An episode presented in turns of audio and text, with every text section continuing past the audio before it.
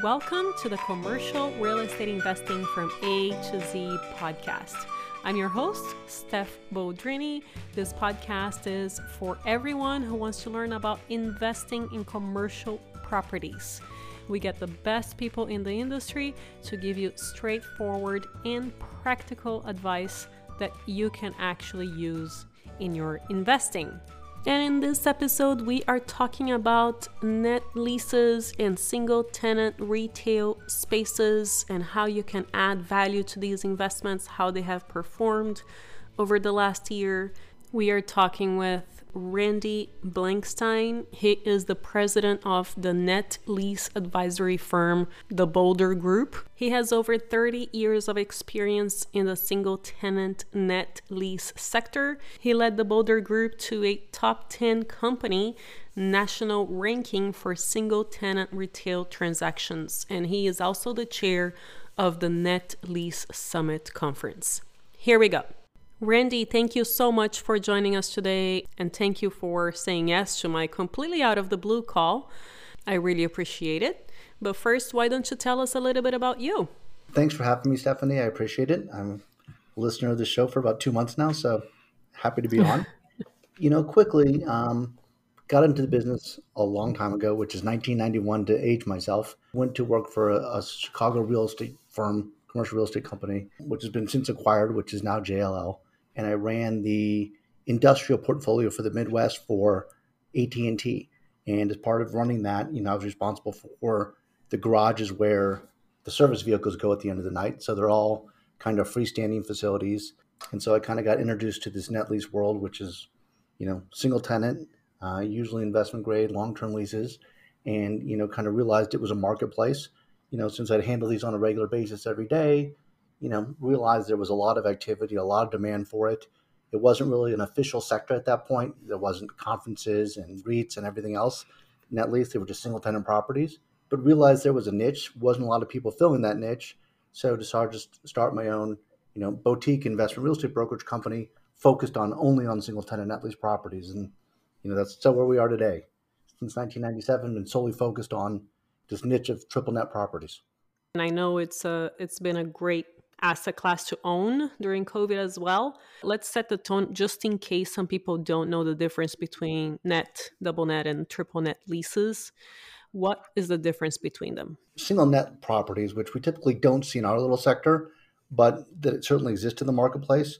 You know, usually the tenant pays rent and the property taxes, and that's it. So again, it's not the majority of the sector, but you know, for, for single net, it, it's rent and property taxes. That's it. For double net, which is the majority of the sector, um, double net and triple net kind of are equal. Um, you know, double net, the tenant pays taxes, insurance, and some type of maintenance. So, for example, you know, we have some freestanding properties. Let's use Walgreens as an example, who used to be a double net, but now is a triple net. At least they converted, you know, a while back. But you know, when they're double net properties, the tenant, you know, again, is paying the taxes, the insurance, and some maintenance. So you know, Walgreens carved out, you know, roof structure and parking lot as landlord responsibilities, which is pretty common for double net leases. And, you know, sometimes there's um, maintenance obligation on the tenant and then replacement is landlord obligation. And sometimes it, it kind of varies throughout the thing. Sometimes landlord has, you know, all those responsibilities, but on double net leases, there's some type of shared responsibility or landlord responsibility for, you know, those issues. For true triple net leases, you know, the tenant's paying for everything. So on triple net leases, the tenant pays for maintenance, repairs, taxes, insurance. Everything is paid by the tenant. So there's very little to do. And, you know, you just pretty much own a property that just gives you a return without having to do any kind of management of the property. It's completely passive. So obviously they're very popular and, you know, triple net leases are the most in demand because of the lack of day-to-day management of them. And because of their so little to do, you know, 68% of people that own triple net properties own them outside of the state of which they're located in. So again, it's more of a national business than a regional business or a local business because of that aspect. I'm super curious to hear if anything changed in the single tenant retail space over the last year. Can you give us an overview, please? Yeah, I mean, look, the, the, the net lease part of the market is the most conservative and stable, and people buy these things. It's more of a defensive play, not offense it's like buying bonds versus stocks. Mm-hmm. You, want, you want cash flow, you want certainty, you want long term lease. A lot of people want investment grade tenants, so you just really want to collect a check, and the certainty of that is, is the beauty. So, you know, besides for transaction volume going off the cliff in Q2 of last year because of COVID, you know, it started to build as the year went on.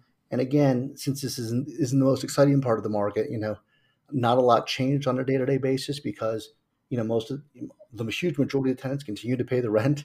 There wasn't many changes along the way.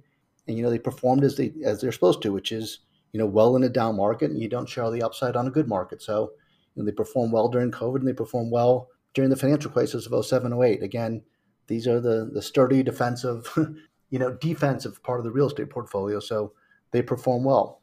As far as buyers, you know, buyers went to obviously things that were open, things that were essential, names like Walgreens, Home Depot, Walmart, 7-Eleven, CVS, McDonald's, you know, things that were open, doing well during COVID, strong investment grade. They went long-term leases. It was a flight to safety, and those are the kind of names that people move towards.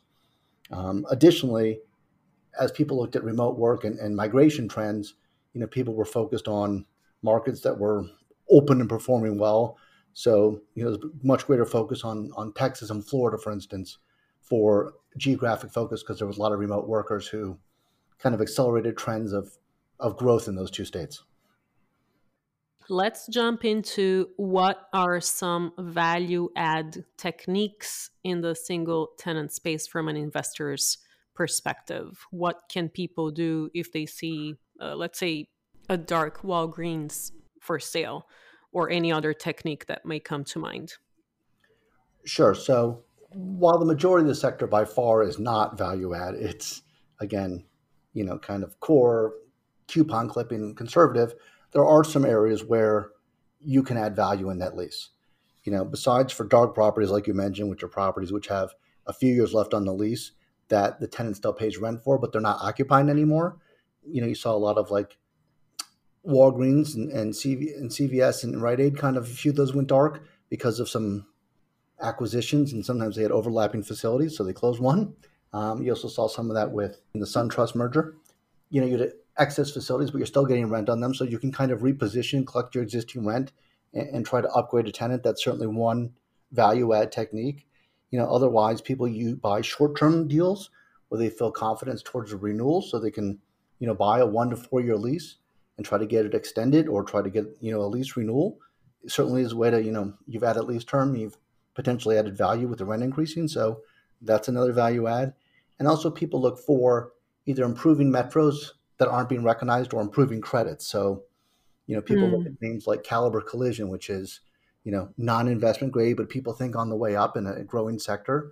People look at, you know, 25 to 50 unit franchisees and think like, mm, there's consolidation in the franchisee sector. Maybe they're right for growth, and I could be buying a 25 unit franchisee, but they could be acquired in a few years, and it could be selling a 300 unit franchisee.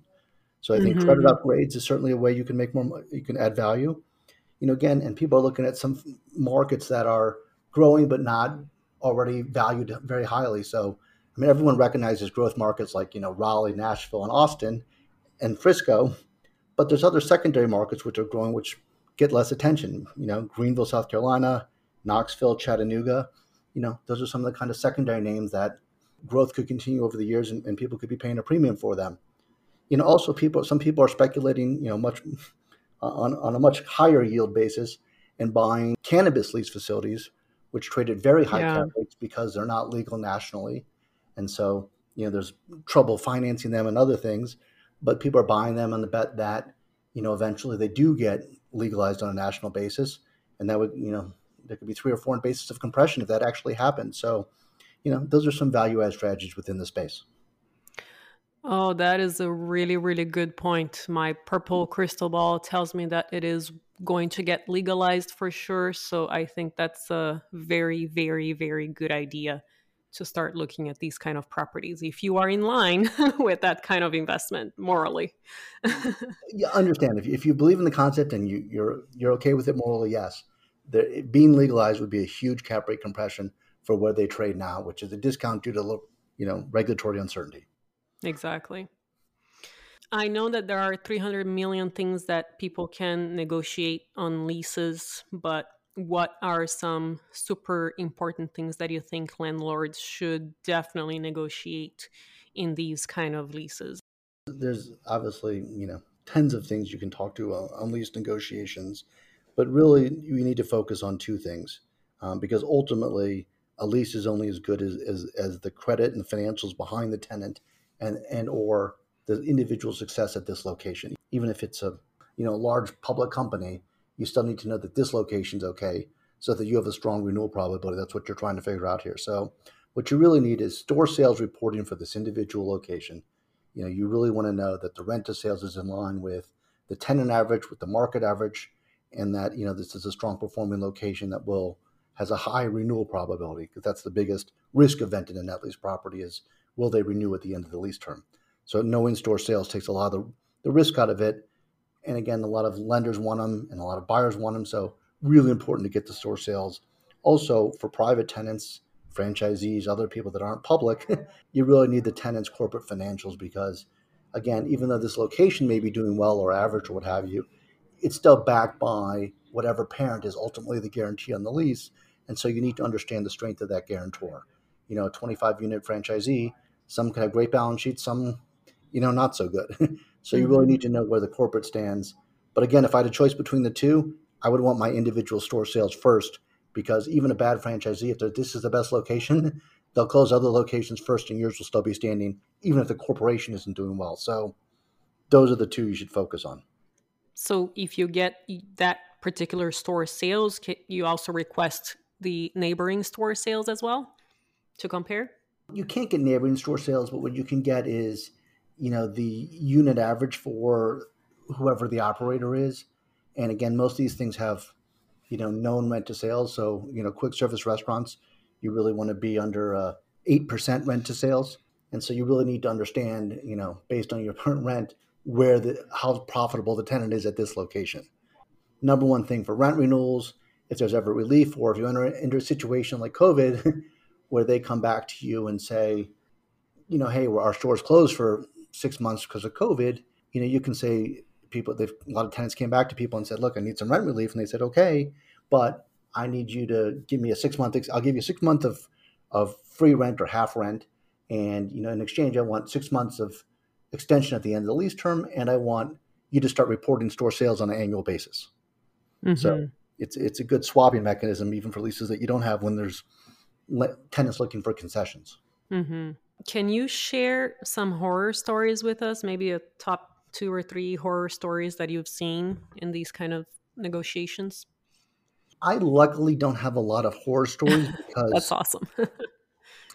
again, lucky for some extent because the majority of our clients are fairly sophisticated, and I've never kind of encouraged people to go up there on the risk curve to buy, you know, one to 10 unit franchisees are always very risky. You know they don't have an operations in place they don't have a cfo they just don't have some of the things that larger franchisees have that you really need. So maybe like 10 or 15 years ago you know these things used to trade at 150 basis point discount to some of the better locations. But today it's it's like 25 to 50 because it's kind of a compressed cap rate environment. So i say look during a compressed cap rate environment you know you need to go for larger franchisees major metros newer locations mm-hmm. and, and kind of you know pay a little bit extra for the higher quality because you're not getting the discount between the highest and lowest quality is too tight historically today.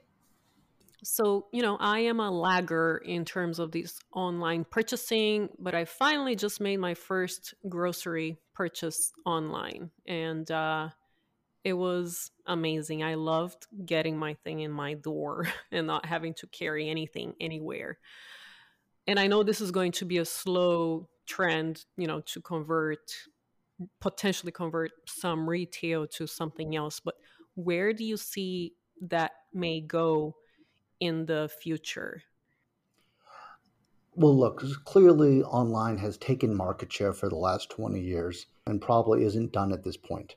Um, but again, it's not a new concept at this point. So a lot of it's already baked into the cake. And some of it was just accelerated through COVID, where you know, online obviously had its heyday and more, more people converted to it quicker. But, you know, at the end of the day, it will, you know, take out a lot of second and third tier players and shift some floor plans to smaller as online takes, you know, a certain share of the marketplace. So I mean, look, omni-channel, which is you know kind of a mix of uh, of online and brick and mortar, is, is, clearly the way of the future. And look, there may be less stores and there may be less square footage in the future, and that's probably probable. um, mm-hmm. But also, what the pandemic has proved is that you know there's a sector that likes to go shopping. There's a sector that likes to see people together. They like the experience, and you know the, the the the downside or dark side of online is returns are really hassle and expensive and cause you to go to a UPS store. Now you're back into a store and back online um, for your returns. So there's not necessarily time and cost savings in regard to that. So again, online is going to keep gaining market share. But again, I think people will go online sometimes, go to the store sometimes, and more importantly, you know, maybe you just go to the store for something on your way home to grab one or two or three items, but not a full grocery shopping. So again, I think it's a mix and match, and I think the the retailers who are best positioned for this kind of new market are, you know, the freestanding ones and people who've adjusted their footprints. I mean, I think you're going to see a lot of, for at least what's good is a lot of these people are getting out of enclosed malls and yeah. you know going to freestanding locations. You know, whether it's Lululemon or the Apple Store or Sephora or the Gap, because people just want to, at this point, a lot of them go to the store quickly on the way home or quickly on the weekend, get what they're looking for, and get out and move on to other things. They don't want to spend the full day shopping. So again, tenants who are adjusting to that new market are going to do well, and people that fail to adjust are, are probably not going to be around to some extent. So online is is no question here to stay, and still it's still gaining market share at this point. The question is, what is the right mix of you know online and brick and mortar, and that's the question everyone's trying to figure out at this point. Wow, this has been so helpful, Randy. Is there anything else that you think is important for our listeners to know? No, look, I think the main thing at this point is look, it's a compressed cap rate environment with minimal supply. So you just need to be a little bit careful as to what you're buying at this stage in the cycle, which is, you know, stay for the higher quality, the major markets, the investment grade tenants. You know, that's where we are in the cycle. There'll be other stages of the cycle where cap rates, you know, spread out and maybe interest rates go up and, you know, then maybe you want to go to secondary markets and secondary tenants, but that's not the stage of the cycle that we're at at the moment. And I am actually curious when people have a potentially a triple net property, what kind of services do you provide? Is it with finding tenants, negotiating leases? What what do you actually provide? So we're an investment sales company. So we help people with their acquisition and disposition primarily um, of the properties. Of course, there's ancillary services that we provide and some that we outsource from you know helping people with 1031 exchanges to the financing of the individual properties to estate planning or, or what have you in regards to triple net properties. But again, mainly a brokerage firm focused on acquisition, disposition of these type of assets. Awesome. How can our listeners get in touch with you, Randy? Um, best way to find me is go to bouldergroup.com and hit the contact us page, or just go to LinkedIn and, and send me a connection request. Um, happy to help anybody with questions that they have. And as always, all of these links will be under show notes. Randy, thank you so much for sharing your super incredible, amazing insights with us. And I, I would love to have you back here to share some more. Stephanie, thanks for having me. Good luck with your show and uh, really appreciate being on today. And I would love to thank one of our latest reviewers, Sean Evans Tampa. Amazing. I absolutely lucked out finding this podcast. It was exactly what I was looking for to educate myself for diversification of my residential portfolio with commercial real estate investments. The guests are top tier and on point. Stephanie must be one of the most selfless and helpful person in the world well, you know, not that selfless, but I'll take it. Love the way she is absolutely honest about all the details, good and bad, of her investments. Binged on all the episodes and will listen to all again several times. Definitely signing up for the group calls. You should definitely sign up for the group calls. They have been amazing. Everyone is getting so much accomplished every week. This is our goals calls, and um, I will put the link again under show notes. It's been really amazing, and I'm very grateful for everyone that is part of it. Thank you so much, Sean, and I will see you guys next time.